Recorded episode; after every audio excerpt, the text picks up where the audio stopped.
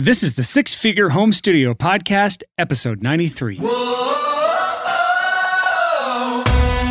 listening to the Six Figure Home Studio Podcast, the number one resource for running a profitable home recording studio. Now, your hosts, Brian Hood and Chris Graham. Welcome back to another episode of the Six Figure Home Studio Podcast. I am your host, Brian Hood, and this weird looking bald dude that's smiling at me awkward through the power of the internet is my purple shirted, bald, and beautiful co host, Christopher J. Graham. They can't see me, Brian. It's a podcast. How are you doing today, my friend? And I'm actually going to interrupt you. I'm not going to let you answer that because I know you're doing great. Because as of Friday, less than four or five days ago, you are officially debt free. Am I correct? Yeah. Yes, I am. So we mentioned this back on what was it, episode 54? Episode 57 How Recording Studios Can Get and Stay Out of Debt. This is right when you started your debt journey. Yeah, this is right when I started it. And so the big story here is I used debt to buy things, to buy services, to buy marketing, to speed up the growth of my business. Yep. It worked.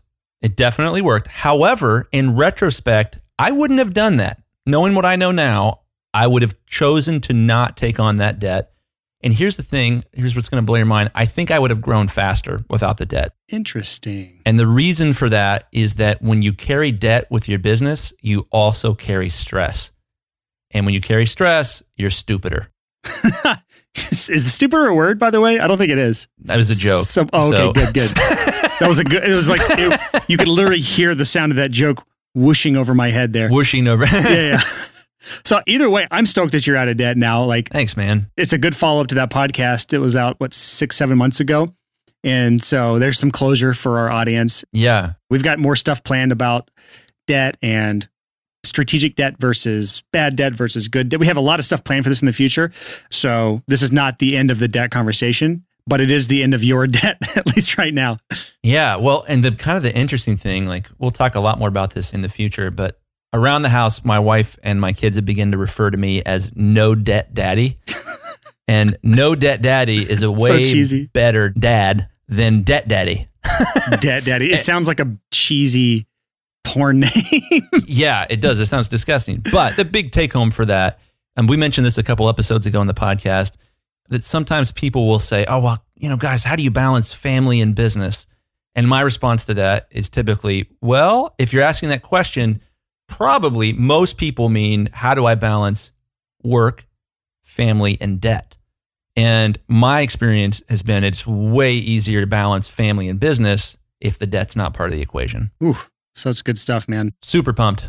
Congratulations on that, my friend. Thanks, man. I'm popping like some little confetti streamers. You can't see it right now. Let me throw one more piece into this because we're going to talk more about this in the future. There's two ways to run a business. There's to run the business with debt. There's to take on, you know, whatever type of small business loan or credit card or whatever. You're using that debt to run the business. And the other way is to cash flow your business, which is you don't use debt, but you use money left over each month to reinvest that next month. A lot of people hear that and they're like, no, no, no, that's the only way. That's the only way. It's not. Tons of businesses throughout history work on a cash flow system. Harley Davidson works on a cash flow system. We're not doing that episode today. We're saving this whole long, freaking awesome episode for the future because we got a lot more stuff to talk about. But I'm just like super jazzed on this cash flow method. It's how I launched my business originally. I was cash flow for probably five years. That just means that you always had money in the bank to pull from instead of continuously pulling money from the bank, being in debt. Just a different way to run your business altogether. So I agree. As someone who has been debt free for five, five, six years now, like it is, it is a game changer when you don't have to worry about any of that stuff, especially as a married man. It's a psychological game changer Yep. more than anything else. And that's been my experience. So we'll talk more about that in the future. Side note, on a less serious note, uh, you went to some sort of meetup last night in Columbus, Ohio. I didn't know this. Apparently, Columbus actually fosters some sort of recording studio community in Columbus. Ironically, I didn't know that either until very recently. I'm surprised Nashville doesn't do this. First of all, explain what they do, and maybe they do do this in Nashville. I just don't know about it. But what does Columbus do? What is it that they sponsor? Well, what they do is there's something called the Columbus Music Commission, and it's run by our city government. and they basically bring in speakers to talk about music business. They call it Music Business Mondays. It was super fun. They brought in Fab DuPont and Brian Lucey, who's a really good mastering engineer from LA, but originally from Columbus. And Fab DuPont is the uh, puremix.net guy. He, they were both great. They had a lot of cool things to say. And it was awesome to have a bunch of people in the room talking about this sort of intersection of music and business because that's my jam. That's, I love that stuff, obviously. Yeah, it was really, really cool. I think I'm going to be going to those events a lot more often, and it was a blast. It sounds like a good opportunity to like meet people and and network with your community and make friends. Because here's the thing: is like, which side note, did you know PureMix.net owns the PureMix.com URL? I don't know why they don't just. I didn't. On. Yeah. Anyways, as audio engineers, people that live in our caves, you know, tweaking knobs for a living, it can be really easy to be a loner. And so forcing yourself to get over the social anxiety, because we all have it, to go out and meet people in your community who are kind of trying to work towards the same goal. I think that's something that we all probably need a little bit more of. Yeah, it's kind of cool. Like just that there's some effort to build a community around helping the arts through teaching them business, which is obviously that's our passion, you know? So very cool stuff. Well, let's move on to today's topic for the podcast, the meat of the episode. Mm, I don't eat meat anymore, Brian. I'm offended by that statement. You know, my wife is back on the vegetarian or the fish diet, whatever it is, where she'll only eat the fish is the only yeah, girl. Eat. And that kind of by proxy makes me part time vegetarian. I believe that's called the paleontologist diet. I'm I don't even know what it's called. Incorrect. It's uh who fucking knows? I don't know. I want to say a pescatarian. I think is the word. Every single time I hear it, I want to. I Isn't that a religion? Like the yeah, the religion or the denomination uh, Episcopalian. Gotcha. So it, it's really confusing. That's why I never say it because I always say the wrong one. So it's one of those two. Anyways, this week we're talking about something cool. What are we talking about, Chris? Do you remember? I do remember. And let me share with you guys what we're talking about. Okay. We talk a lot about this idea that you need to schedule time every week to work on your business, not for your business. Generally speaking, our podcast is an advice buffet. And what that means is we're going to have a lot of ideas. You can pick and choose which ones you want. Scheduling time to work on your business, not for it, is something Brian and I are very passionate about. And I don't think there's any way to build a successful business without specific time set aside to work on it, not for it. However, when I first heard about this idea, it was through the book The E Myth Revisited by Michael Gerber. Crazy good book. One of the best selling, you know, small business books of all time, perhaps the best selling small business book of all time. And he talks about that in there. And one of the interesting components about that is when I, you know, we share this idea or I'm talking to somebody and I'm coaching or whatever, there's usually this reaction of like, well, what, what, what do you do when you're spending time working on, not for? That's I can't believe we haven't really directly answered that question yet on this podcast. We talk about all the time, and we've had like little bits and pieces through uh, past episodes where we talk about certain things that you do when you're working on your business, but we've never really just said, okay, when you work on your business, what do you do during that time? So this is a good episode for you if that's the question you have in your head right now. Totally. And here's one of the things you got to keep in mind. When you're working on your business, not for your business, there's going to be certain things that are important to work on and other things that aren't important to work on. You know, if you're like, well, I need to go to the store for my recording studio, and I need to get some of those fancy covers for the Kleenex boxes. That's what I'm doing this afternoon. So the Kleenex game has been elevated. That doesn't matter. That's don't do that. Take five seconds, look on Amazon, order one if that's something you think you need. I wouldn't even do that. I wouldn't even yeah. go that far. Just it's good enough. Leave the box as it is. It's got a nice design on it. Yeah. Anyways, I digress. There's certain types of work that you can do when you're working on your business, not for your business, where you put an hour into this type of work, and that's what we're talking about today. You put an hour into this type of work, and the value that you receive for that hour goes up the longer you stay in business. There are many hours that I put into my business years and years ago that when I was working on my business, not for my business, where I am continually making more money as a result of things I did 10 years ago. I chose some good things to work on, not for, and I keep getting more money as a result of it. We're going to talk about a list of these things. And when you're thinking about, I want to work on my business, not for it, you got to make a list of priorities. What are the things that you can do that can immediately create some room to breathe, but they can also make you more money over the long term? I would say to start out with, we're not going to talk about this a whole lot, but I would say the first thing you should do when you're working on your business, not for it, is find something that you can work on that will give you more free time so that you have more time to work on your business, not for it. For most people that are, you know, really kicking butt, they've got a successful business, they don't have any free time. They are like barely treading water and they're completely overwhelmed. One of the most important things to do, first and foremost, is to address that and to create a little bit more space to breathe. Yeah. So if you go back and listen to episode number two of the podcast, it's the second episode we ever did. It was like almost two years old now. And it's where I interviewed Chris. And this is a really good introduction to this concept of setting aside what little time you have to work on your business so that you can free up an extraordinary amount of time so that you can invest more time working on your business, but on things that don't just give you more time, things that give you money instead. And it gets really difficult to work on those things that give you long term financial gains if you don't have the free time to work on your business. So, this is kind of two phases. We didn't really plan this, but there is kind of two phases to this. Phase one is freeing up your time by taking whatever tiny amount of time that you have free right now and investing into some of the things we're talking about today to free up more time. So every hour you work this week, it might free up an hour a month for the rest of your life. And every time you can do something like this, you have now increased the amount of time you can spend next month to work on your business so that you can free up another hour per month for the rest of your life. And that can snowball very quickly because at the end of a year, you've now cleared out 12 hours a month to work on the things in your business that are going to start bringing in more income. And so we have a list here. Chris is currently rearranging it because I just threw a curveball at him.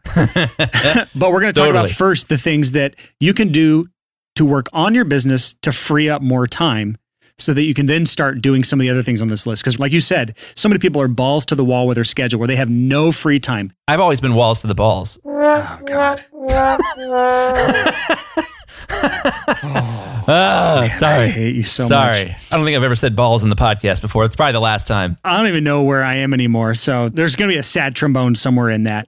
Um, yep. So many people are barely treading water when it comes to time and money. Like I see people that are in both. They like have no time, they have no money, they don't know what to do. This is the answer for you if that's your situation. You need to find what tiny amount of time you can get and invest this into things that are working on your business in order to save more time. So let's talk about the first thing and this is honestly it sounds so stupid and obvious, but people I see to this day do not do this and that is creating session templates. Chris, can you talk about session templates? Well, I'm actually more excited to hear you talk about it because your session template game is on fleek, as the kids say. God, no. Um, yeah, I mean, the session template thing, there's a lot of ins and outs of if you're doing the type of work that's repetitive. So, this is specifically for like mix engineers, but the same would apply to a tracking engineer that you know, they're like, hey, I'm going to open up my template, and I always know that the bass guitar is purple, right? You've color coded the track so that you can glance at it and immediately your eye pops over to the bass guitar when you want to. Coming up with systems like this, it sounds boring, it sounds overly simplified. So, this idea of when you've got a template, you start to develop muscle memory. You start to be able to use parts of your brain to know, oh, well, I'm just going to reach for this track when I'm going to adjust it. But, Brian, tell us about what you do. Yeah, so session templates are a really obvious way. Again, I, I don't see many people doing this well, but this is an obvious way to save time on basic stuff. And I've talked about this in the past when it comes to I actually hire a guy to set up all my sessions for me because that is a far more efficient way to save me a disproportionate amount of time. But that's advanced stuff. If you are barely treading above water financially and with time, you don't have the money to afford to hire somebody to do your session prep work for you. So instead, the thing you can do is set up session templates so that every single time you start to set up a session, you know, like you just said, the kick drum is purple, the bass guitar is green, the vocals are pink. Every single track that is associated with something is a certain color so that you know exactly where you're going to go in the session when you're looking for something specific. That's one example, but there's also certain plugins you always have on a bass guitar, certain plugins you always have on a lead guitar and a, a acoustic guitar and a snare drum. There's certain things you always have. And yes, you're going to adjust things based on what you're given whenever you mix a session or what the drums sound like if you're recording a session or depends on your situation. It's always going to be different. But the goal is to streamline as much of it as possible so that you have as little guesswork as possible every single time you do a session. And if you invest an hour or two hours setting aside specific sessions for different types of work. So, like in my business, I'll have really low tune metal tracks, and I'll have like sometimes I'll have more of a melodic metal track with a lot of singing in it. Sometimes I even have like clean vocals, no distorted guitars. I, am not known for that, but I'll get those sorts of sessions. So I have multiple templates set aside for different overarching genres of types of bands that I work with. So when it comes to like a low tune metal song, you've got a specific template for your DAW. I saw the look in your face and I knew you were going to make some pun, but that was literally the worst one I've ever heard. I don't care if they're bad. It's still funny to me if it's bad. That's right. I don't I don't really care. Okay. I, I, just think it's well, so dumb that it's hilarious. Shame on you, sir. Shame on you. Anyways, I have certain session templates set aside for different genres and different subgenres that make it easier for me to set up things. I have sessions for if there's two different vocalists.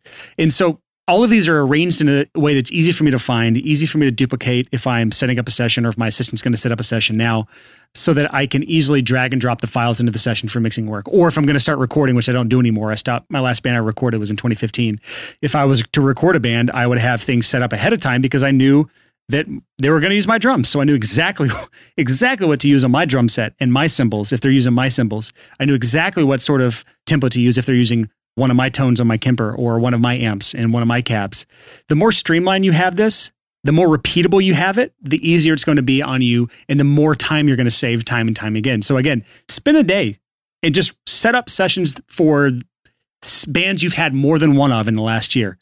And once you've done that, save it, set it aside, clean out all the files, label it, organize it, do all these things. This is a little bit of time you can spend now to save a shitload of time in the future. And the big idea here is let's say that you spend five hours setting up templates, and those templates end up saving you, let's say, you know, what, two hours a month? It could be a lot more than that. It really depends, man. I haven't set up a mixing session in forever, so I don't even remember how much time it takes anymore. Right. But let's just conservatively say that you save an hour a week. That's just a nice round number.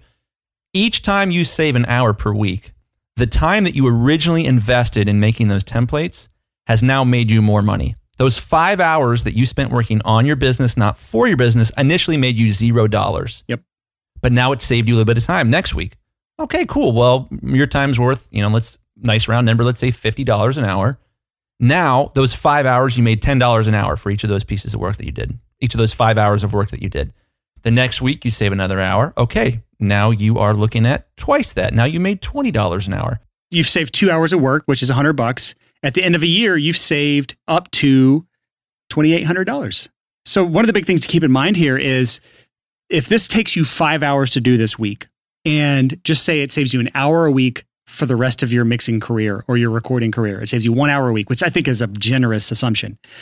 Just the amount of time it saves you to think about where something is in your session or the way something's labeled or the way something's named or having to go through and rename stuff or re add plugins every time. If it saves you an hour a week off five hours of work you did, you just spent five hours one week to save 50 plus hours over the next year. And that is a huge, huge amount of time that you just got back on that initial five hours of work. It's about an ROI on your time. You invest five hours now, you reap 50 plus hours over the next year. And if you can do that for just a few things, you'll start to recapture some of the time to then spend on some of the other things we're going to talk about on this episode. So let's move on to the next part of our list here things you can do to spend time on your business, not in your business. What is this next thing on the list, Chris? Payment systems. How does this save us time? Well, here's the thing I can't tell you the number of people I've talked to that if you dig into their business, what it turns out is that it probably 50% of their stress is related to they're waiting on a payment from a band. Oh my gosh. At least 50%. It might be 80. Do they listen to this podcast?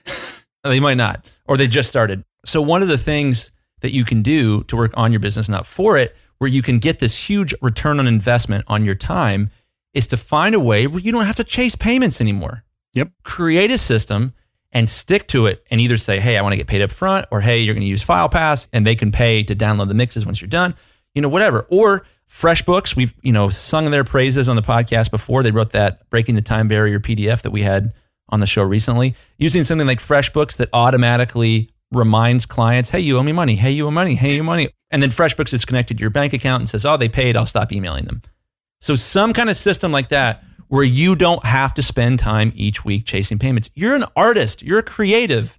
You shouldn't have to spend your time calling people like, hey, sorry to bother you. Could you please pay me, you jerk? We shouldn't have to do that. Yeah. I would say not just payment systems. If I were to do this, I would also say your payment terms because if you are chasing down money, yeah, you can use something like FilePass. Yeah, you can use something like FreshBooks to try to ease the amount of time you have to spend chasing down payments. But at the end of the day, if you just change your terms to where you're getting paid upfront for the work, you don't have to go chasing down payments ever again. Now, not everyone's at the level where they feel comfortable or they're able to do this. So I understand if people are hesitant, but I would try it. Totally. If people aren't willing to at least pay half up front, then to me, they're not a serious candidate for services. So try to at least get a partial deposit up front. Even if the remaining balance is due after you're done with the work, do not send any files. You always have to have some amount of leverage on those files. Yes. And that's not even a system. That's more of just terms that you set up ahead of time. If you spend 10 minutes thinking through this and looking that, oh my gosh, I've been chasing down 10 different people for payments. I'm owed 1200 bucks from all these people. That stuff adds up fast to try to chase down all these people for money. So just changing your payment terms can be a huge way to save time and to make sure you're getting paid. Well, and it can also save you a lot of emotional stress, which when you've got some kind of like issue where, you know, a few people owe you money, and you've already done the work, you can't help but feel like they're devaluing you and what you bring to the table. When they haven't paid you yet, there's always this nagging voice in the back of your head that's like, uh, but am I bad at what I do? Do they not value my services? Am I not good? Just being able to shed that and move on, the maximum amount you could make in a year dramatically goes up because now you're not exhausted. Now you're not playing the victim. And now you're not wasting time chasing payments. And you can use that time to work on your business, not for your business, or to take on more projects, right? So, my big advice and quick story on me is to just find a way to not have to worry about this. When I got into mastering full time, you know, decade or so ago, I made the decision where I was like, if this is going to work, I'm not going to chase payments. So you're going to pay me up front and full. The end. Sorry. As a mastering engineer, you're working with a lot of projects that are a relatively small amount of money.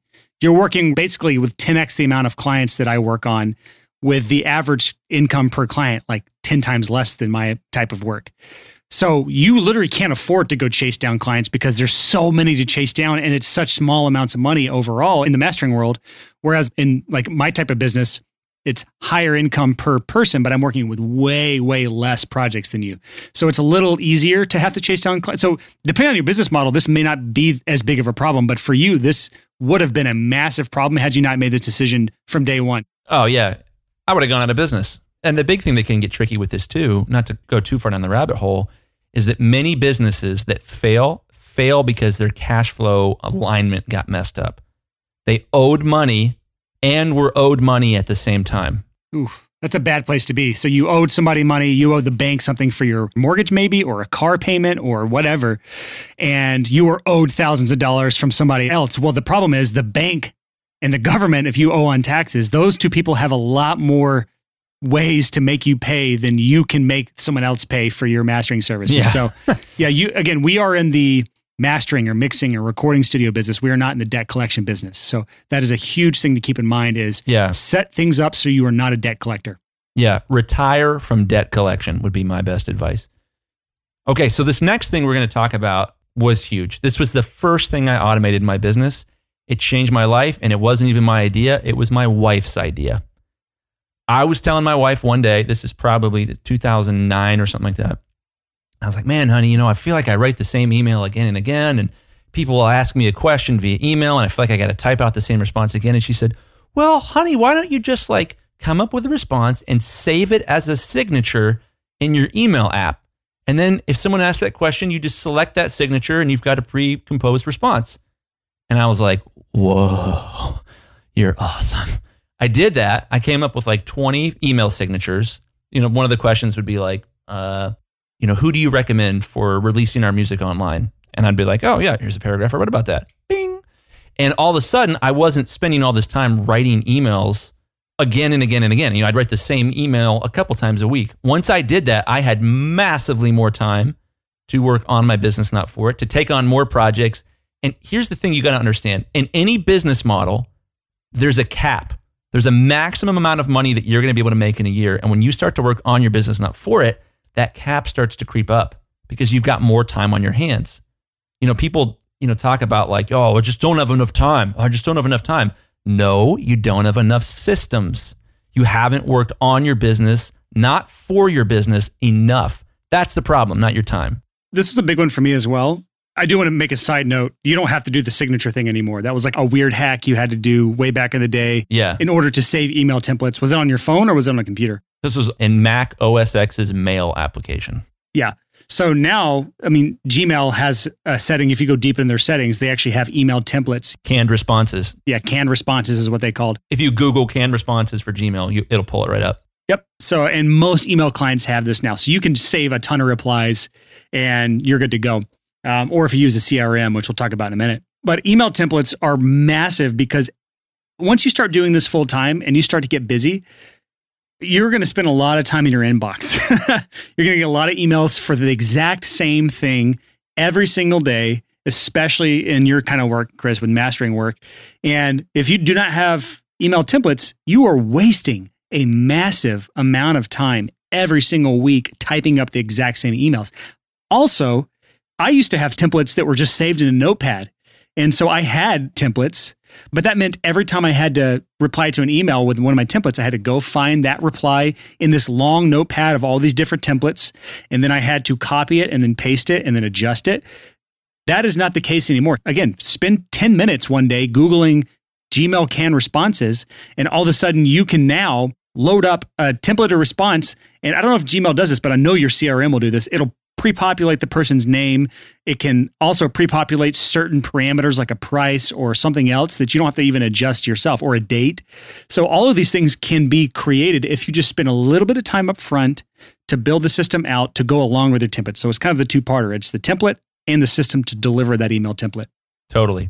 The next thing we want to talk about is the FAQ section on your website. This is related to the templates, They're brother and sister, so to speak. If you are getting the same questions again and again and again, make a page on your website, call it FAQ, and just write the question and then write the answer. When you're working on your email templates, what I love to do is, you know, somebody will email me, I'll write out by hand a response like, oh man, that's awesome. Thank you so much. And then say they ask a question about like MP3 conversion or something like that. I get that question a lot. Then it'll say in bold, here's more info on that from my FAQ. And then there's the actual paragraph from the FAQ that was saved as an email template. So I'm doing an, a mixture of like it's totally organic. I'm actually writing the email back to the customer, but then I'm, you know, there's clearly a new section in that email that's in bold for more information on this. Here's blah, blah, blah from my FAQ. And then there's the paragraph. And then I don't have to type that stuff out again. And I'm also lightly training my customers hey, if you have a question, maybe check out the FAQ first. That's great. So there's one tool I want to recommend here that I love and my assistant got me onto. Well, I've had it for years. He got the premium version, so it is a little bit of money. It's called Alfred.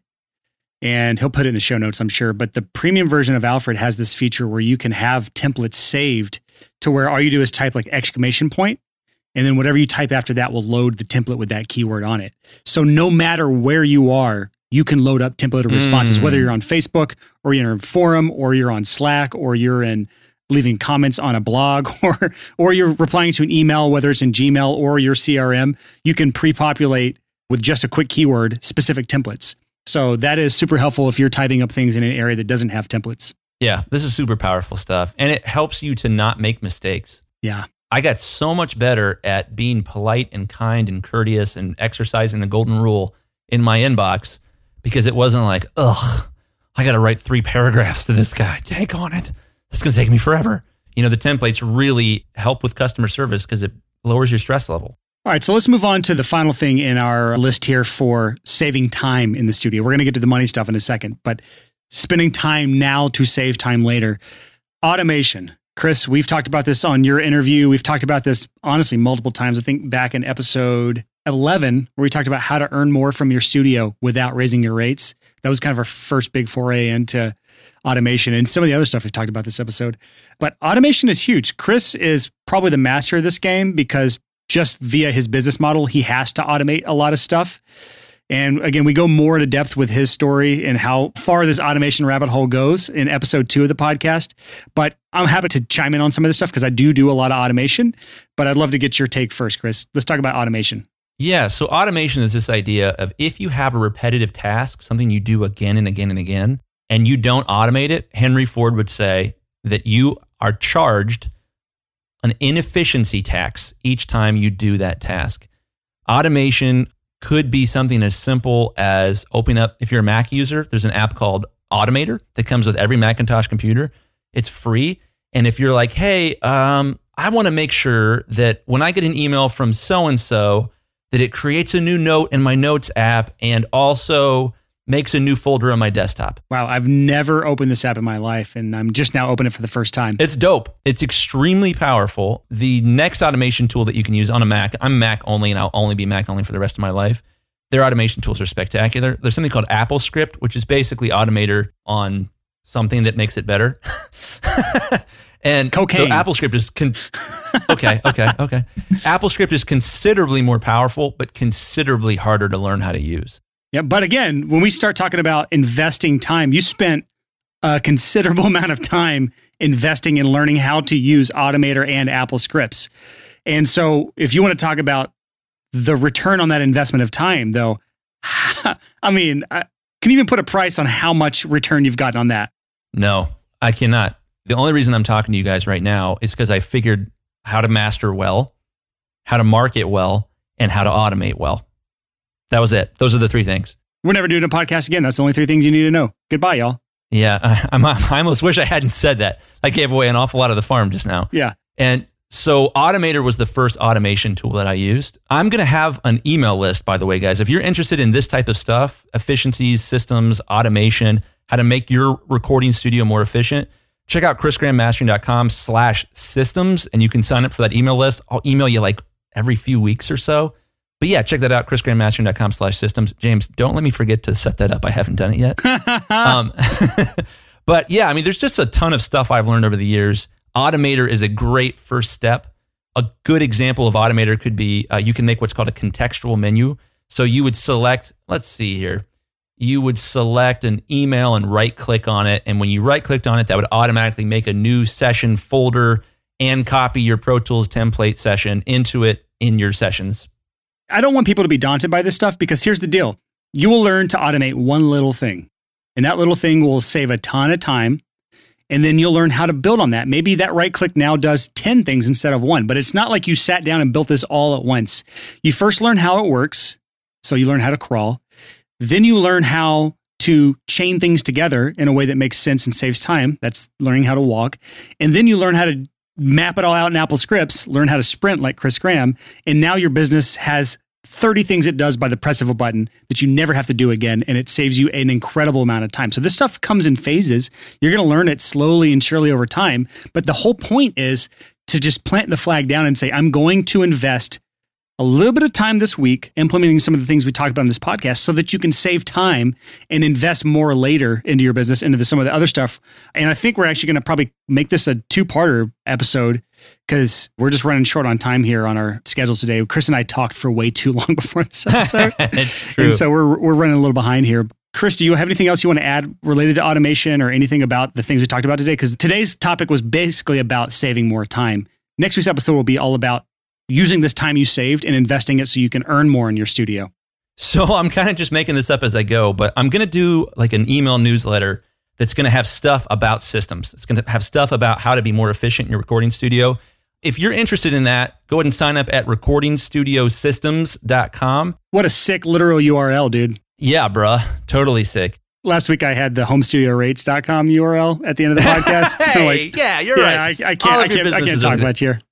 Yeah, so go to recordingstudiosystems.com, sign up, and the first email you're going to get back from me is going to have a little automator tutorial. It's going to be like, hey, if I had to automate my studio from scratch with Automator, here's how I would start to go about that. So it's really, really cool. I'll walk you through Automator and how it applies to you and your business. Side note, you haven't made it yet, but you're hoping to by the time this episode comes out. I'm going to make it before this episode comes out. Yeah, so recordingstudiosystems.com. You can check it out. It's going to be awesome. And I'll keep emailing you guys with cool tips, tricks, videos, tutorials, and crap like that. I know you're into it. So just to kind of wrap things up here in a nice and neat little bow, we didn't mean to make this a two-parter, but it just is what it is. Creating session templates, no brainer. If you're a mixing engineer, there's a course I will recommend. We're not affiliated with them, but it's called Speed Mixing. It's done by the Unstoppable Recording Machine guys. They do a great job at walking you through a lot of the like creating systems to make your mixing sessions as repeatable as possible. If that's something you're into, just go check that out. The payment systems, payment terms, this is another huge part about not being a debt collector. Again, none of us wants to be debt collectors. None of us wants to be that annoying guy going around chasing money. None of us wants to be the person that has to make our relationships with our friends awkward because they owe us money. Set the right terms in place and then set the right systems in place to where you can collect money and not have to be the guy chasing down money. That's a great place to spend a little bit of time, a little bit of effort, and then reap the benefits later. And then email templates. Chris, how many email templates do you think you have? Somewhere north of 50. Really? Okay. I only have probably 15 that I really use a lot. But there's probably very few situations I would say just sit down and implement email systems immediately, email templates immediately, because most of us, you know, you type up that one reply that's the thing you want to save. So maybe you go back and look at some of your past replies to common things, but don't sit down and try to map out all of these potential replies at once. Just next time you sit down and you type out a really good reply to somebody for a, a question you think you'll get again, save that as a template because email templates are one of those things you're going to have to build slowly over time. And then FAQs the same way, Chris. You talked about setting up an FAQ. I don't have one, but you have one. How long did it take you to get that FAQ together? 20 minutes. I mean, the hardest thing is that you have to think back, like, what are all the questions I get all the time? Yeah. And that can be a little challenging. Really, the way you build an FAQ is you make it, you make a web page and you say FAQ and you put like three questions on there. And then you wait until you get that another question. You're like, oh my gosh, I get this question all the time. And then you make yourself go to the FAQ, write the question, write the response, and then make the email template. Yeah. And one thing to note about FAQs is you can always make one if you don't have frequently asked questions. A lot of times you might want to pose a question that they don't have in their head that you want them to have. True. So sometimes you can be strategic with your FAQ. That's like, if it's an objection you think they might have, like, what happens if I pay for 10 days and we finish in eight days? You know, like, if there's a question that people have in their heads that they should have but don't have in their heads, this is a good time to place this in an FAQ. It's also a great place to chalk your website full of keywords for search engine optimization. I don't know how that stuff works. That's a foreign thing to me. We need to get an expert on the podcast to talk about SEO at some point. We do. That'd be great. And then finally, we talked about automation. Chris, you had that URL again that you were going to send people to recordingstudiosystems.com. Yeah, so go there if you want a little more from Chris on this. Again, I have a baseline knowledge of automation because I have to for the six figure home studio. I don't have a whole lot automated for my actual recording studio, four, five, six recordings, because I just don't work, you know, with more than four or five projects a month ever. So it's one of those things where like I don't have to automate much. I just have people working for me that do that sort of stuff. There might be situations where I could probably automate some of the things they're doing in order to save money that I'm spending on that. Bingo. And we're going to talk about that next week, though. Let's not get into that because that's kind of some of the stuff we're going to talk about next week. Yeah. Well, let's just a little bit of just no, a little I don't bit know, of man. right I want to save it for next just week. a tiny bit. Uh, Well, let me just, let me just, just say this. something. Let Say me just something. Say this. Okay. So Tim Ferriss and Four Hour Work Week. we're, we're talking like ants. it's true. It's kind of weird. Tim Ferriss and Four Hour Work Week says, automate and then delegate. Don't delegate and then automate. One of the things that's great about creating systems is when you're working on your business, not for it, is that you can create a system that somebody else can use. That's a great system. Not as great system is a system that makes you more efficient, but that nobody but you can use. I didn't know that when I started building systems. I built out all my systems just to make me more efficient. And then when I started to, you know, hire an assistant to help me with email or, you know, have somebody help me with, you know, there's any number of different things other than mastering, unfortunately. As I started to build that out, it was like, oh crap, my tools, nobody could use this but me because it's too complicated and too weird. Yeah, you literally tried to explain one of your systems to me, and I my eyes just glazed over. I was like, this is the most convoluted, complex shit I've ever seen in my life. It would only work for you. That specific part of your business that you were showing me. Yeah. Exactly. So finding a way to create systems that allows you to bring someone else in to help. A good example of this is if you're going to create a template, it might make sense to limit yourself. I know this is going to sound like heresy. It might make sense to limit yourself if you're a mix engineer to only one specific plugin company or two specific plugin companies. You know, say that both have a subscription program so that the potential person that you hire to help you prep your sessions has access to all the plugins that you have. Yeah, for example, like if you have the entire like Waves Mercury bundle that you paid for, that's not a cheap bundle to have if that's all the things you use in your business or you use UAD plugins which requires a piece of hardware to run it. That's the problem we ran across on the podcast was my assistant James doesn't have a UAD and he couldn't process the audio like I process on my end when I was on my honeymoon so the podcast sounded a lot different while I was gone. Sorry.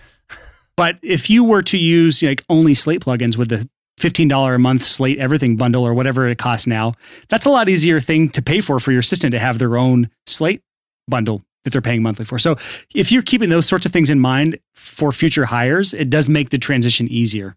Yeah. One of the things I would say as we kind of close up shop is I know that many of you, when we just said limit yourself to one plugin bundle, that you were just like, Ugh, I hate you. Like I know there was this like kind of emotional reaction.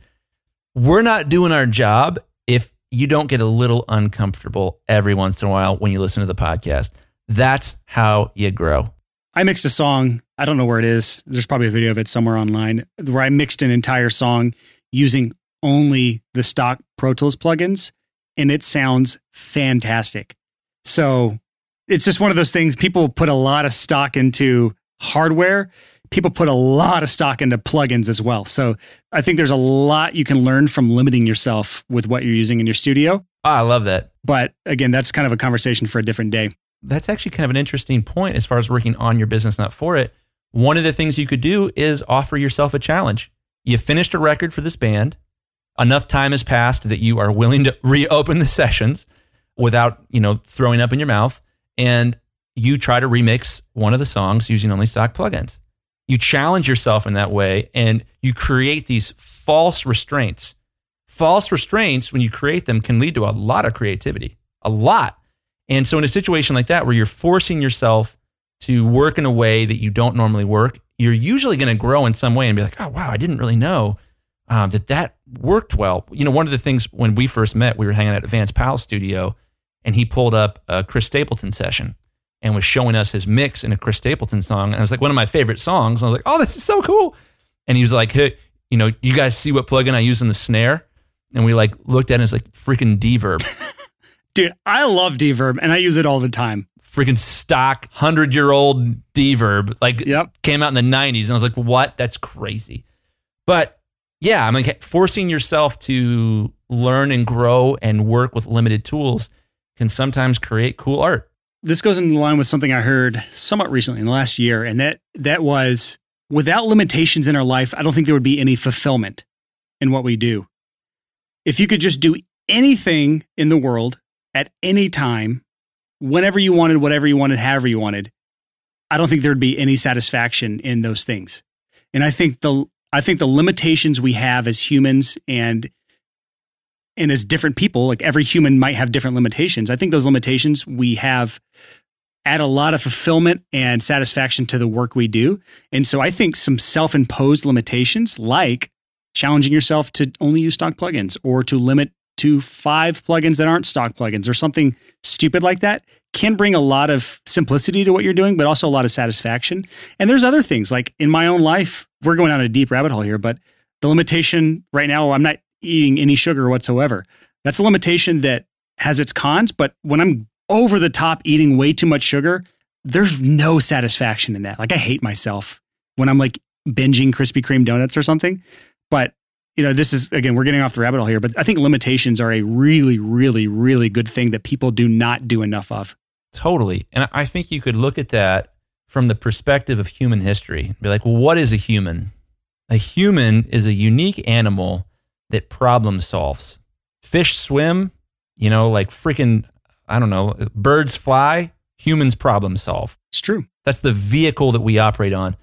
And when there's no limitations, there's no problems to solve. And it's not weird to feel like a fish out of water, to be like, ah, this is something not right here. And so I think, yeah, this idea of creating false limitations can lead to a ton of creativity. Whereas the flip side of the coin in our industry that gets really toxic is this I've got imposter syndrome. And the way to get over the imposter syndrome is to get all the toys, is to get everything I possibly can. So I'm unlimited in my creative endeavors. You know what that brings though? That brings a massive amount of debt, self loathing Yeah. when you do finally acquire all those things, granted with a lot of debt, and then you realize that it didn't solve any problem. Mm-hmm. Oof. Ouch. Well, I think it's a good depressing place to leave. Actually, it shouldn't be depressing. It should be actually encouraging because you don't, people don't realize they don't need those things in order to get where they want to be. Yeah. Yeah. Yeah. So I, I think this is a completely different topic for a different day, uh, but it's a good way to wrap this episode up. So that is it for this episode of the Six Figure Home Studio podcast. Again, congratulations to Chris Graham, aka Debt Free Daddy. Such a bad name. Congrats to Chris again for paying off all that debt, being completely debt free. We're going to have a, an episode on that whole period of aggressively paying down a pretty substantial amount of debt. So hopefully I can get him to talk specific numbers if I twist his arm enough. But next week, we're going to pick back up on the topic we discussed today about working on your business. But instead of ways to work on your business to save time, we're going to talk about ways to spend that time to then work more on your business to then earn more. So that's next week's episode, bright and early, 6 a.m., same as every week. Until next time, thanks so much for listening and happy hustling. Whoa.